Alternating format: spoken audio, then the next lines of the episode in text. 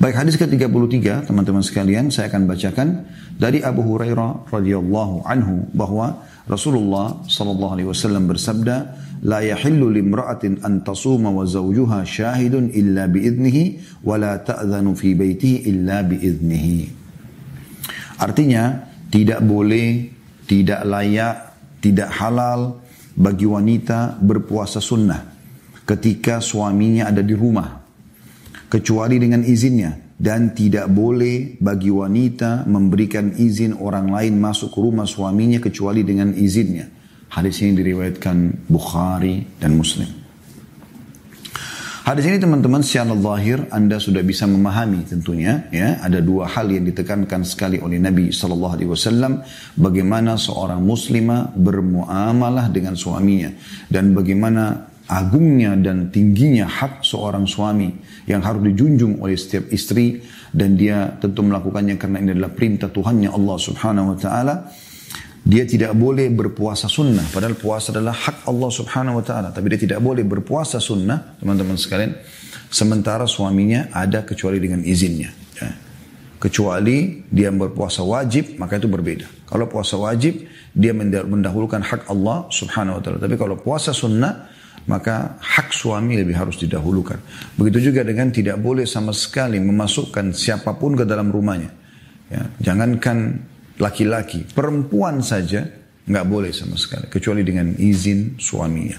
Nah ini kurang lebih pembentukan karakter ke-33 bagaimana setiap muslimah menjunjung tinggi kedudukan suami dan dia mengejar surga dari suaminya di antaranya adalah dua poin yang sedang disinggung dalam hadis ini tidak boleh berpuasa sunnah. Ya ini tentu puasa dibahas di sini karena puasa itu akan menghalangi seorang wanita atau seorang yang sedang melaksanakan puasa untuk makan, minum, biologis. Sementara kalau suami sedang ada di rumah, misal seperti sekarang suami sedang uh, misalnya bekerja dari rumah, work from home misalnya. Seperti sudah kita tahu sama-sama di masa pandemi ini ada program ini di hampir setiap perusahaan. Atau misalnya lagi cuti umumnya. Ya uh, lagi datang safar dari luar negeri atau dari dari kota lain. Kemudian dia ingin duduk sama istrinya. Tentu dia ingin dilayani makan, minum, secara umum interaksi suami istri, bercanda, bercumbuan sampai pada tingkat berhubungan biologis. Oleh karena itu, ya, dilarang dalam syariat Allah Subhanahu wa taala kalau dia mau puasa sunnah. Kalau yang wajib tetap dijalankan seperti puasa Ramadan. Bahkan dia berdosa kalau meninggalkan karena hak wajib Allah ketemu dengan hak wajibnya makhluk maka didahulukan hak wajib Allah. Tapi kalau hak sunnah Allah seperti puasa sunnah, sholat sunnah bertemu dengan hak wajibnya makhluk seperti hak orang tua, hak suami, maka kita atau hak pemimpin misalnya ya, uh, hak pemilik perusahaan yang kita punya akad terikat dengan dia kita dahulukan hal-hal yang wajib ini. Ya seperti itu kurang lebih. Dan ini harus teman-teman difahami dengan uh, fikih yang benar ya. Subhanallah saya punya kasus pribadi dulu pernah saya waktu masih kuliah di Madinah. Uh, biasanya ini contoh yang lain ya. Saya uh, di waktu istirahat kampus setiap kali dua materi selesai 50 ya, menit, kemudian istirahat sebentar, 5 menit lalu masuk dosen yang baru, 50 menit lagi. Nah setelah itu ada istirahat. Ya seperti mungkin umumnya sekolah-sekolah ya jam setengah 10 sampai jam 10 istirahat biasanya setengah jam 35 menit biasa istirahat. Nah umumnya teman-teman biasa pakai waktu untuk ada yang baca buku, ada yang ke kantin, ada yang ke eh, apa namanya perpustakaan, macam-macam gitu. Nah, ada juga yang menggunakan waktu itu ke masjidnya fakultas ya. Karena setiap fakultas kami itu ada masjidnya, kemudian sholat duha gitu kan. Nah, saya juga sering melakukan itu. Subhanallah, satu waktu saya ngobrol sama teman-teman di kantin, terus telat gitu. Saya baru tahu, oh ternyata sudah mau bunyi lonceng untuk masuk nih. Saya buru-buru uduk, selesai uduk, saya langsung lari ke masjid. Sebelum saya masuk ke dalam masjid, subhanallah saya ketemu dengan salah satu dosen yang memang punya jadwal mengajar juga. Tapi kebetulan bukan di kelas kami gitu. Dia kenal saya, langsung dia salam. Assalamualaikum warahmatullahi Ya Khalid. Wah ya Khalid, mau ke mana kamu? Saya bilang saya mau ke masjid. Untuk apa? Saya bilang mau sholat duha. Dia bilang tidak bisa. Bahasa beliau langsung tidak bisa. Terus saya bingung. Saya bilang kenapa syekh tidak bisa? Dia bilang karena lonceng sudah masuk. Akad kamu sama kampus ini belajar. Dan itu akad wajib dipenuhi. Kamu tidak datangkan dari negara kamu ke sini kecuali terikat akad untuk belajar. Ada peraturan-peraturan, itu akad wajib dipatuhi. Sementara sholat duha adalah sholat sunnah. Harusnya kamu sholat tadi dari awal istirahat. Subhanallah, bagaimana orang memahami dengan fikih yang benar ini, ya, membuat kita jadi tahu apa yang harus kita lakukan. Nah, begitu memahami tentang masalah sunnah dan masalah wajib ini, gitu kan? Demikian pula apa yang dibahas dalam hadis ini. Karena melayani suami dari semua sisinya, ya makannya, ya minumnya, ya biologisnya, yang itu pada saat puasa tidak boleh terjadi, gitu kan? Uh, maka ini membuat nanti melayani suami yang merupakan kewajiban yang Allah bebankan itu berkurang. Ya. Dan ini poin penting nanti akan kita bahas panjang lebar insya Allah. Bagaimana setiap muslimah memuliakan, menghormati, ya, uh, apalah semua dalam bahasa yang serupa dengan ini, ya, suaminya. Begitu juga teman-teman sekalian dan tidak boleh memasukkan siapa pun di dalam rumah mau pembantu baru, mau tetangga, mau siapa saja. Apalagi kalau sampai naudzubillah selingkuhannya laki-laki lain yang tidak jelas gitu kan. Atau keluarganya juga tanpa izin suaminya. Semua wajib izin suami. Baik, ini secara global makna hadis kita akan coba nanti insya Allah panjang lebar paparkan ya. Kita akan bacakan dulu penjelasan yang ditulis oleh penulis. Penjelasannya Imam Nawawi rahimahullah mengatakan bahwa seseorang suami memiliki hak untuk bersenang-senang dengan istrinya setiap harinya. Bahkan setiap saat. Dan memenuhi haknya itu adalah kewajiban yang disegerakan. Nah, ini poin penting sekali untuk dikasih bagi setiap muslim ya. Jadi sebenarnya hampir semua berputar apa yang dibahas di hadis 33 ini di poin ini sebenarnya. Bagaimana setiap muslimah memahami saya ulangi lagi Imam Nawawi rahimahullah berkata bahwa seorang suami memiliki hak untuk bersenang-senang dengan istrinya setiap harinya. Bahkan di sini maknanya setiap saat dan memenuhi haknya itu adalah kewajiban yang disegerakan sehingga tidak boleh terhambat oleh perbuatan tatawu dalam kurung atau amalan sunnah yang dianjurkan dan oleh amalan wajib yang sifatnya tarahi atau amalan yang bisa ditangguhkan jika ada yang mengatakan wanita boleh berpuasa tanpa seizin suaminya, tapi bila nanti sang suami ingin bersenang-senang dengannya, maka diperbolehkan baginya membatalkan puasa istrinya tersebut. Jawabannya adalah bahwa menurut adat atau kebiasaan, puasanya akan menghadapi, akan menghalangi suami untuk bersenang-senang dengannya. Karena ditakutkan melanggar kehormatan puasa dengan merusak dan membatalkannya. Nah, jadi ini poin penting yang sudah mulai masuk lebih dalam. Artinya hikmah daripada dalam hadis kenapa harus seizin suaminya. Karena walaupun suami anda baik, ya muslimah sekalian, walaupun istri, suami anda orang baik, orang yang saleh, ya, tetap anda mengejar keutamaan hadis ini. Izin. Maaf, besok kan cuti ini, ya. Uh, sekarang lagi work from home, kerja dari rumah nih. Uh, tapi saya biasa rutin puasa Senin Kamis. Boleh nggak saya izin puasa? Izin dulu sebelum melaksanakan. Kalau suami diam saja menunjukkan seperti bimbang memberikan jawaban, sudah, jangan puasa. Niat karena memang dia pasti butuh untuk ditemani, ya. Kita memberikan hak itu. Kalau dia langsung spontan mengatakan, nah nggak apa-apa kok, nggak apa-apa puasa, saya juga mungkin ikut puasa, ya sudah, alhamdulillah, ya. Dan jangan seperti yang disinggung dalam paragraf yang baru kita bacakan tadi. Bapak-bapak puasa aja dulu. Nanti kalau suami mau di melayani biologis, mau temani makan ya baru batalin. Tidak boleh. Karena kata beliau, ini bisa mencoreng kehormatan puasa itu sendiri. Karena kan puasa nggak boleh sembarangan dibatal-batalin seperti itu. Ya, nebak-nebak. Ya sudah kalau nggak mau sudah batalin aja misalnya. Bukan begitu. Demikian juga si suami nanti kalau dia punya sedikit saja rasa iman dalam hati, nanti dia akan mengatakan, ah masa sih gara-gara saya mau dilayani akhirnya istri saya harus batal puasa. Jadi terhambat hal yang tadi disinggung oleh Nawawi sebuah kewajiban si suami bersenang-senang. Mana senang ini jelas ya. Makan suap-suapan Nabi SAW, suap-suapan sama Aisyah. Duduk ngobrol, Nabi SAW tidur di atas pahanya, disisirin rambutnya, ciuman, bercumbuan, sampai biologis.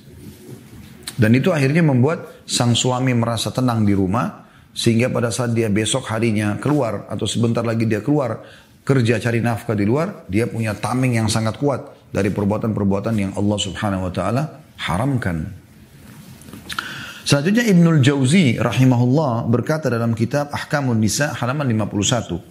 Wanita tidak boleh melakukan ibadah tatawu atau ibadah sunnah kecuali atas izin suaminya Diriwayatkan dari Abu Hurairah radhiyallahu anhu ia berkata bahwa Rasulullah sallallahu alaihi wasallam bersabda la tasumu la tasumul mar'atu wa zawjuha syahidun yauman min ghairi syahri ramadhan illa biidni. Wanita tidak boleh puasa sunnah ketika hari atau pada hari ketika suaminya ada bersamanya selain puasa Ramadan kecuali atas izin suaminya. Kecuali atas izin suaminya. Jadi Ibnul Jauzi di sini lebih umum membahas ya. Bahasanya itu teman-teman sekalian, wanita tidak tidak boleh melakukan ibadah tatawu. Ya, jadi di sini lebih umum, bukan hanya sekedar puasa.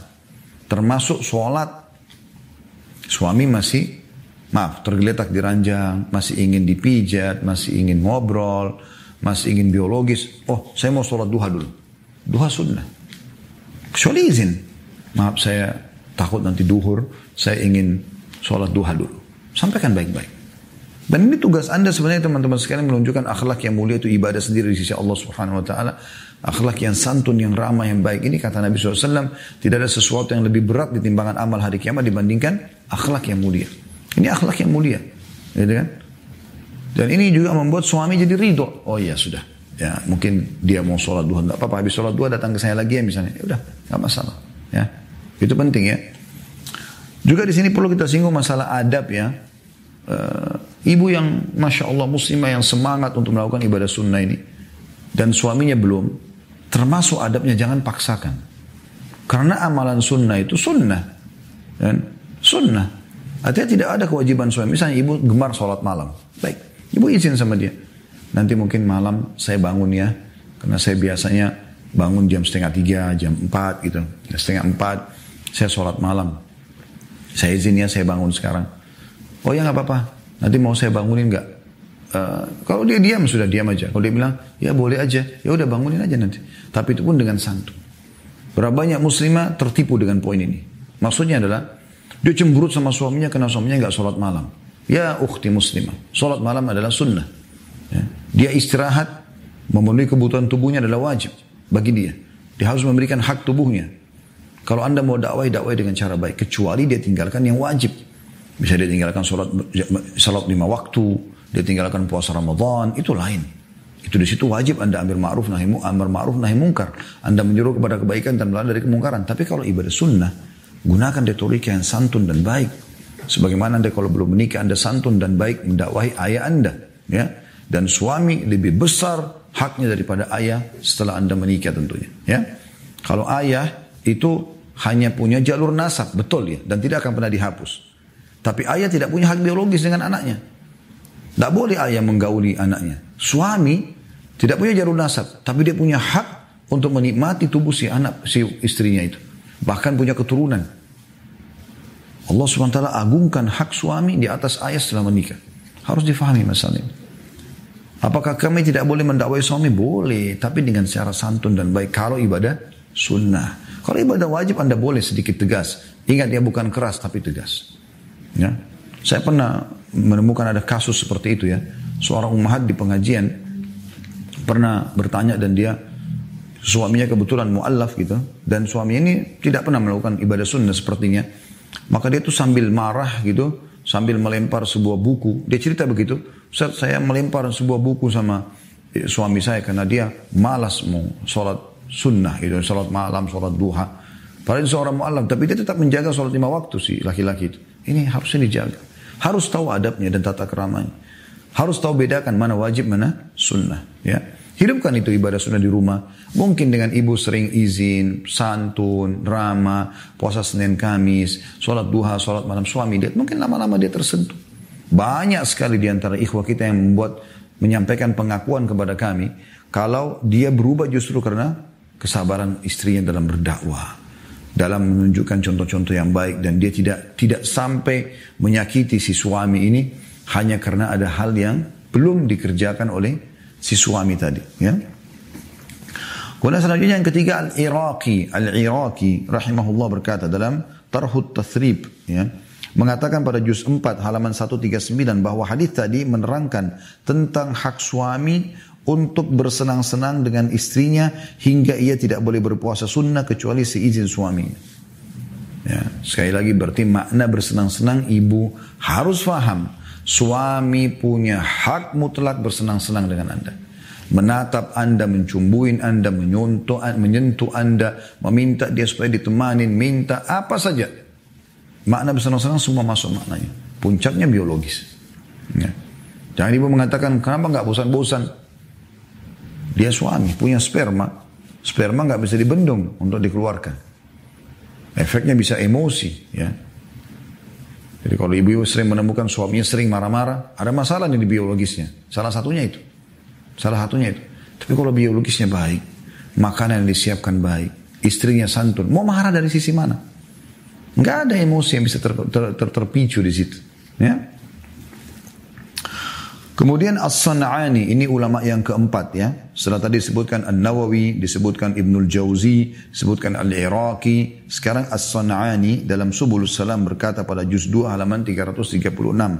Hadis tersebut menjelaskan bahwa memenuhi hak suami lebih diutamakan daripada mengerjakan puasa sunnah. Adapun puasa Ramadan, maka istri wajib melaksanakannya walaupun suami ya, tidak menyetujuinya. Begitu halnya dengan puasa qadha yang dianalogikan kepadanya.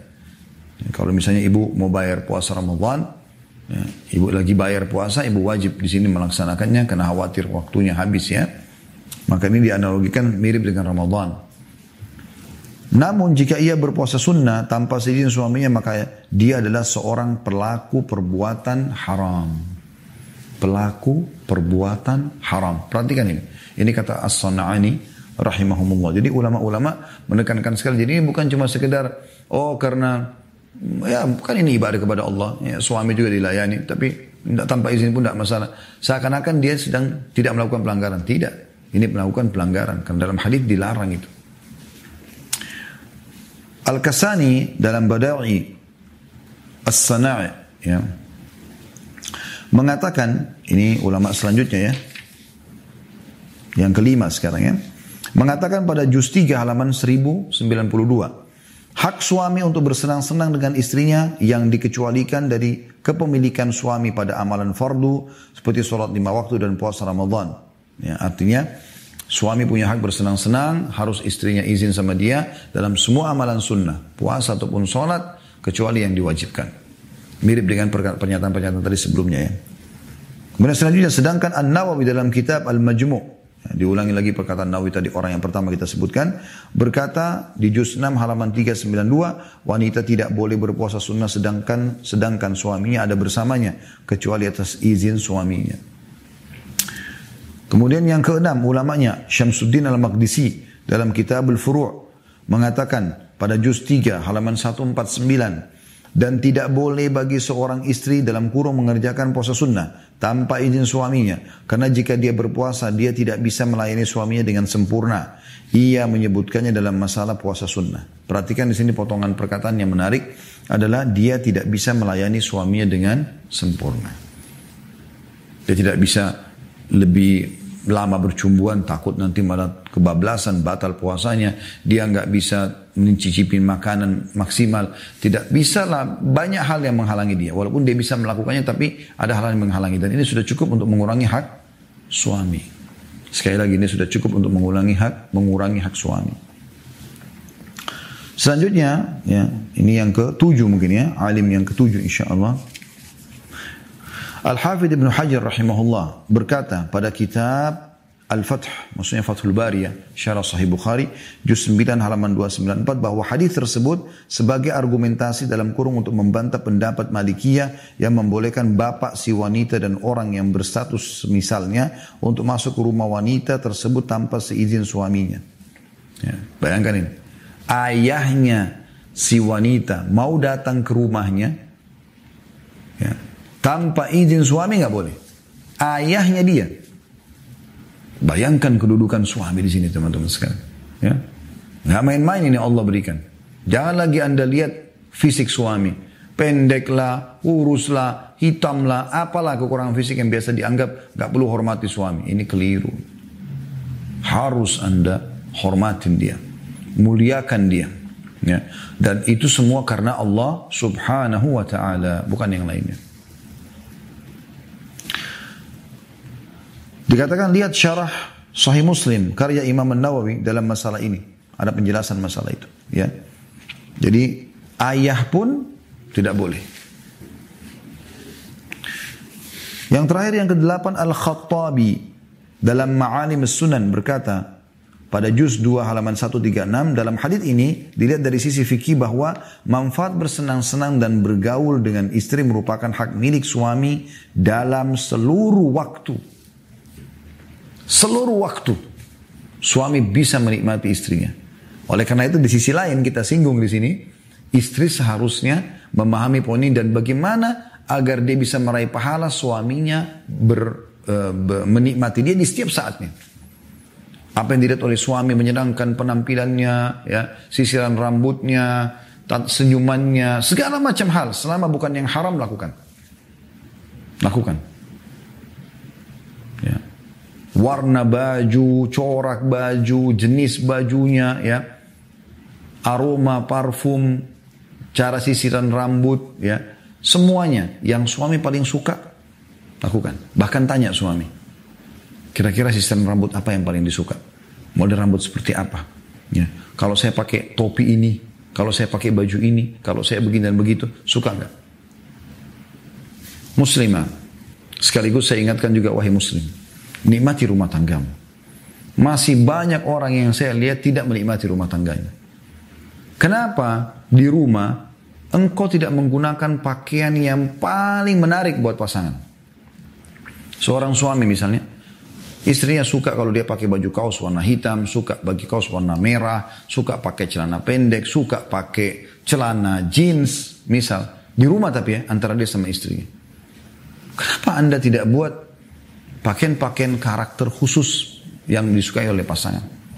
Ya. Anda bukan seorang pilot, tapi apa salahnya kalau Anda memiliki seragam itu hanya untuk menikmati waktu bersama suami istri. Sehingga istri tahu Anda pun bisa berpenampilan seperti itu. Kostum itu selama bukan kostum-kostum yang haram, kenapa Anda tidak lakukan sehingga Anda bisa nikmati? Seorang istri, kenapa tidak menggunakan kostum atau pakaian yang kira-kira memang makin membuat suami nyaman di sebelahnya. Suami makin menikmatinya. Luar biasa. Sudah bercandaan, ya, menghibur hati, menghibur pikiran, bercumbuan, ada kenikmatannya, biologis ada kenikmatannya, berpahala lagi. Dan tidak termasuk sia-sia. Itu yang dikatakan oleh Nabi SAW. Tiga hal yang tidak dihitung sia-sia di muka bumi ini. Salah satunya adalah bercandanya, bercumbuannya suami istri. Wahai muslim dan muslimah, jangan berikan celah syaitan membuat anda tidak menikmati. Masuk rumah dengan kakunya, ngobrol aja sepatah-patah, eh, sepatah kata saja. Kadang-kadang juga masih kasar, kekesalan di luar rumah dibawa ke dalam rumah, ya. Dari seorang suami ataupun seorang istri gitu kan. Atau kekesalan dengan kerabat atau dengan anak, ya, atau dengan teman-teman lalu dibawa ke masalah pelayanan pasangan gitu kan. Ini bahaya sekali. Kemudian tempat pasangan itu hanya sekedar tempat untuk ya yang penting ada status. Tidak wahai saudaraku. Islam tidak mengajarkan itu. Islam menyuruh Anda saling menikmati. Saling menikmati. Jangankan suami istri yang langgeng-langgeng saja teman-teman sekalian. Sampai orang kalau menikah. Ya, Nabi SAW mengatakan, kalaupun mereka cerai, ada pernah seseorang yang cerai. Kemudian perempuan itu nikah sama laki-laki lain. Kemudian dia mau cerai lagi. Artinya mau cerai, nanti akhirnya dia uh, mau pada saat sudah cerai itu mau mau mau nikah lagi mau kembali lagi sama suaminya dulu kan kalau direkayasa nggak boleh muhallil wal muhallal ini tidak boleh hukumnya artinya orang yang sengaja rekayasa tapi kalau orang tidak rekayasa kata Nabi SAW sampai si perempuan itu menikmati dan sampai laki-laki itu menikmati padahal itu orang baru menikah jadikan setiap interaksi biologi sesuatu yang menghidupkan cinta baru kasih sayang baru memperbaharui sakit hati yang mungkin pernah ada. Selalu begitu. Kejar ridho Allah subhanahu wa ta'ala di situ. Kan enak. Ini kita bahas masalah senang-senang ya. Bukan saya sedang, oh vulgar nih Ustaz bicara. Bukan. Karena memang bahasan semua anda dengar tadi. Semua ulama yang membahas senang-senang, senang-senang. Dan itu hak suami. Anda kalau sudah membuat suami Anda senang di rumah, maka anda pun akan dibuat senang dengan dia. Pasti. Selama dia mampu, wahai muslimah, dia akan penuhi kebutuhanmu. Dia akan memberikan untukmu tempat tinggal yang nyaman, makanan yang enak, pakaian yang bagus. Dia akan berikan itu. Tapi buat dia senang. Kalau selalu kalau suami datang muka cemberut, ya, kemudian pakaiannya berantakan, penampilannya, buat suasana ketemu suami itu sesuatu yang sangat mahal, sangat indah. Waktu-waktu detiknya sangat luar biasa, berharga. Anda nanti-nantikan. Suami akan pulang jam 8 malam tiba di rumah. Anda mulai lepas isya. Sudah mandi, sudah bersih, rumah sudah wangi, makanan sudah dihangatkan, anak-anak sudah diistirahatkan. Khusus memang, saya akan mencari ridho Allah di suamiku ini. Suami datang, disambut depan pintu dengan senyum, dengan wangi, dengan ramah. Setelah masuk dalam rumah, diberikan tawarkan kalau mau mandi sudah disiapin handuk, kamar mandi dia masuk, tertata rapi sabun-sabunnya, odol ada, sikat gigi ada, sikat gigi setiap berapa pekan sekali sudah diganti dengan yang baru sehingga ada suasana berbeda ya spray tertata dengan rapi uh, semuanya bagus begitu selesai semuanya mau makan ya kemudian anda siap-siap habis itu terjadi interaksi biologis apalagi yang mau nih habis itu mungkin dia butuh dipijat sakit apa kepalanya apalah sisirin rambutnya uh, ngobrol apa yang membuat suami senang Percaya teman-teman sekalian, wahai muslimah. Kami laki-laki. Kalau itu semua didapatkan oleh suami, pada saat Anda mengatakan, ada keluarga saya butuh seperti dan itu. Dia tidak akan nego sama Anda. Uh, sepertinya ada tas saya ini sudah sobek, saya ingin ganti. Dia tidak akan nego sama Anda. Kebanyakan suami nego itu, karena memang dia sendiri melihat tidak ada respon baik dari istrinya. Seperti itu, sederhananya. Dan yang luar biasanya teman-teman, apa yang sedang kita bahas ini? melayani suami dengan baik, ya. menyenangkan dia sehingga suami bisa bersenang-senang dengan istrinya, ibadah dan wajib bagi setiap muslim. Pendekatan diri kepada Tuhannya Allah Subhanahu wa taala. Ini harus difahami baik-baik. Saya ulangi.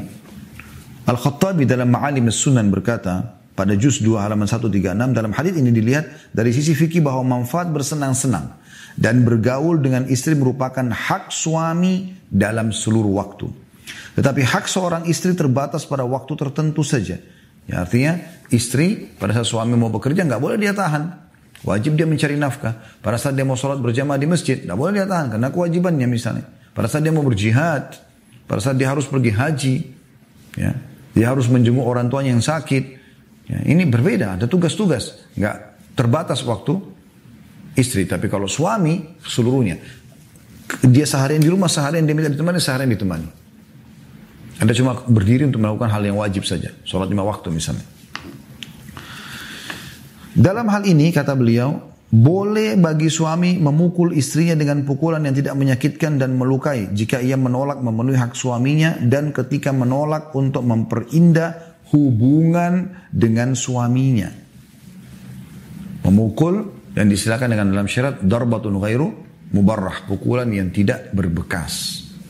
Sebagian ulama mengatakan menggunakan kayu siwak atau jari telunjuknya, memberikan peringatan. Karena ada istri memang mau melayani suami, ada tidak, nanti diancam dulu baru mau.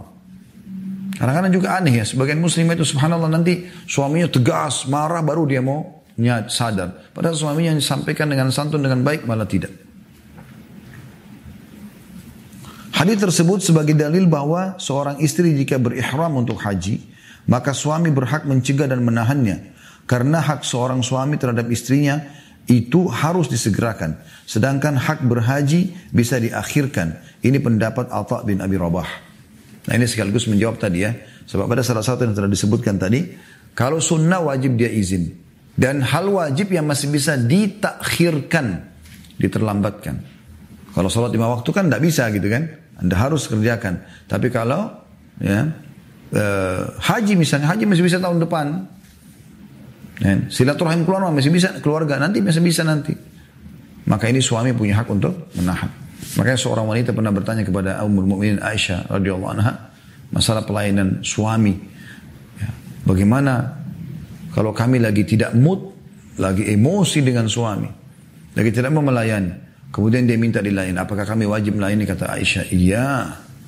Sampai seseorang yang terkadang kalau sudah ada tunggangannya, sudah rapi, sudah mau pergi, silaturahim keluarga, ketemu teman-teman, lalu suaminya panggil maka dia wajib menjawabnya. Dan tidak ada satupun ulama yang berbeda pendapat, kata beliau di sini, bahwa seorang suami berhak mencegah istri dari menjalankan ibadah haji yang sunnah. Nah, Maksudnya yang sunnah di sini teman-teman sekalian kan haji yang wajib kan yang pertama ya.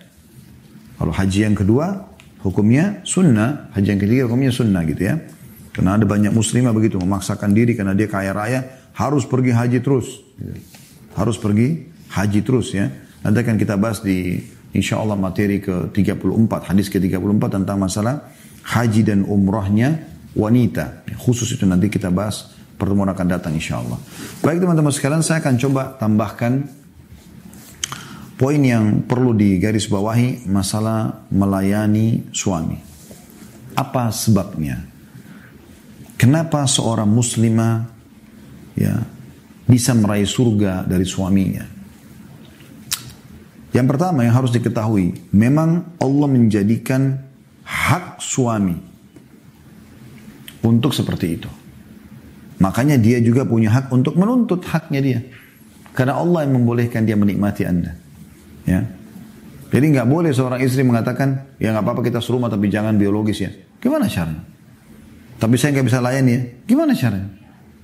Ini syaitan harus dilawan. Sekali lagi, wajib dilawan. Baca a'udzubillahi minasyaitonirrajim.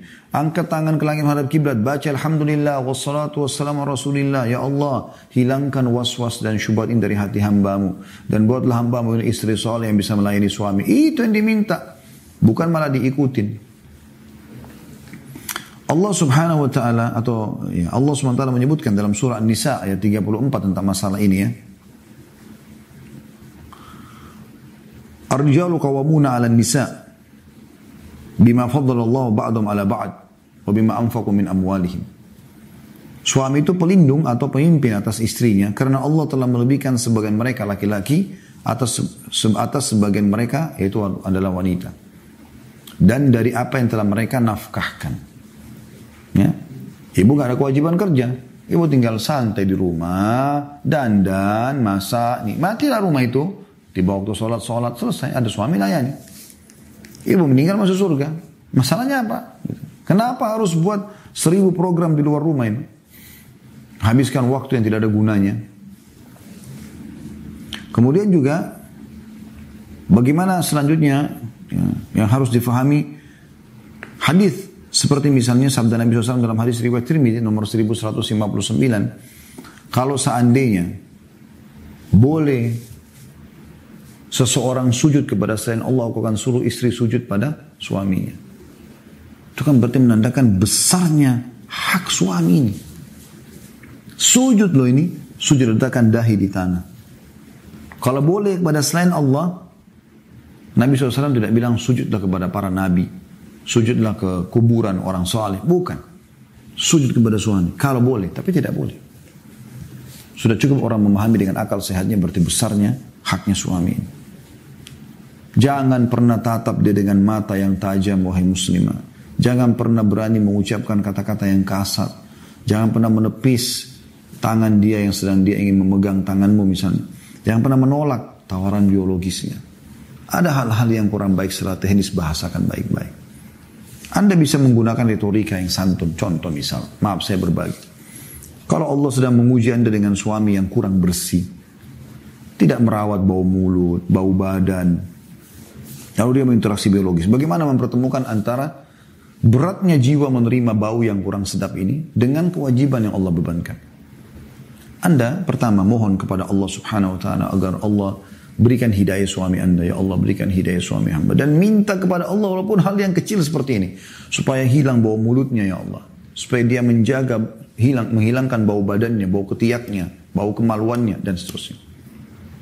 Kemudian anda juga bisa punya retorika. Misal, apa nih yang jadi masalah? Bau ketiak misalnya. Kan butuh roll on tuh untuk menghilangkan bau busuknya.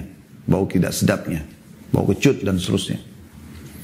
Saya punya, punya, punya uh, pernah punya pengalaman teman-teman. Saya jalan dengan seorang uh, teman satu mobil. Subhanallah begitu masuk ke mobil tuh memang kecium bau ketiak yang tidak nyaman gitu. Saya waktu itu bingung juga mau menyampaikan gimana cara menegurnya gitu. Lalu saya dengan izin Allah Subhanahu wa taala, tentu Allah yang memudahkan itu. Saya tiba-tiba terfikir untuk ya uh, ngobrol uh, sama dia. Kemudian saya bilang, maaf saya mau mampir sebentar di supermarket. Saya minta waktu itu yang sedang menyetir mobil bisa mampir sebentar pak ya. Saya ada hajat yang saya ingin beli. Tergeraklah saya pada itu untuk membeli roll on yang kesukaan saya. Ya, tanpa harus menyebutkan merek, saya suka sekali pakai dan masya Allah kalau dipakai itu nggak ada bau ketiak sama sekali. Alhamdulillah, gitu kan. Maka eh, saya beli lalu saya lebihkan. Apa yang saya bisa pakai di rumah, kalau saya ingat saya itu roll on, kemudian ada odol yang memang segar kalau dipakai, jenis sikat gigi yang biasa saya pakai karena saya sedikit suka yang medium ke atas ya, atau yang lebih hard supaya giginya lebih bersih. Karena soft kadang-kadang terlalu lembut. Ini saya pribadi gitu. Maka apa yang saya lakukan? Mouthwash yang untuk kumur-kumur, Allah habis sikat gigi untuk menyegarkan uh, mulut. Itu saya beli beberapa, kemudian saya naik ke mobil lalu saya katakan sama dia. Karena kebetulan waktu itu kami bertiga, saya, dia sama ada satu uh, yang bawa mobil ya. Nah, ini laki-laki tentunya. Kemudian saya bilang, uh, Afwan tadi saya kebetulan beli kebutuhan yang saya biasa pakai. Ini juga anda belikan antum satu paket gitu ya kasih ke dia. Masya Allah, tabarakallah, uh, sampai terakhir kali saya ketemu baru beberapa waktu yang lalu pun, tidak pernah lagi saya temukan ada bau itu. Ini kan retorik yang menarik ya. Misal Anda belanja bulanan, Anda biasa pakai roll apa? Anda cari roll yang Anda cium di supermarket itu, oh ini baunya bagus nih buat laki-laki misalnya, yang sedikit strong atau apa yang Anda suka lah. Anda beli. Anda beli misalnya odol yang memang bagus, Anda beli tadi mouthwash, uh, obat kumur, Anda beli uh, apalah ya yang kira-kira Anda suka. Termasuk misalnya saya biasa menggunakan fit, pribadi vitamin-vitamin rambut yang kecil, wangi, cukup banyak dijual di supermarket. Saya kadang-kadang lebih dahulukan bau wangi dan saya lihat kandungannya juga ya bagus gitu ya, cukup lah. Gunakan walaupun sudah mandi bersampo tapi pakai itu kan wangi juga ya, lebih wangi lagi di rambut, di jenggot sehingga pasangan juga tidak merasa terganggu pada saat kita dekat ya merasa nyaman, bau mulut nyaman, bau rambut, jenggot, bau ketiak, segala macam ini udah nggak ada masalah-masalah sehingga selalu merasa nyaman. Nah ini sama, kita bisa seorang suami menyinggung itu ke istrinya dengan cara membelikan buat dia, ya, insya Allah nanti dia akan pakai, atau seorang istri begitu. Misalnya pada saat suami datang, setelah dia duduk langsung kita mengatakan, tadi saya baru beli ini, roll on ini, ini saya pakai nih, nih suka nggak baunya? di, sedikit diolesin di tangannya misalnya. Tadi saya uh, ini saya baru aja pakai odol dan mouthwash, ba, uh, saya rasa segar sekali. Tidak apa-apa kita tiup, bisa nggak saya izin tiup sedikit ditiupkan, mungkin supaya dia cium biar dia tahu. Ha, sebenarnya ibu sedang menceritakan apa yang ibu lakukan, tapi mendakwahi dia, gitu kan? Seperti itu. Pepatah bahasa Arab mengatakan al-kalamu laki wasma iya jarah.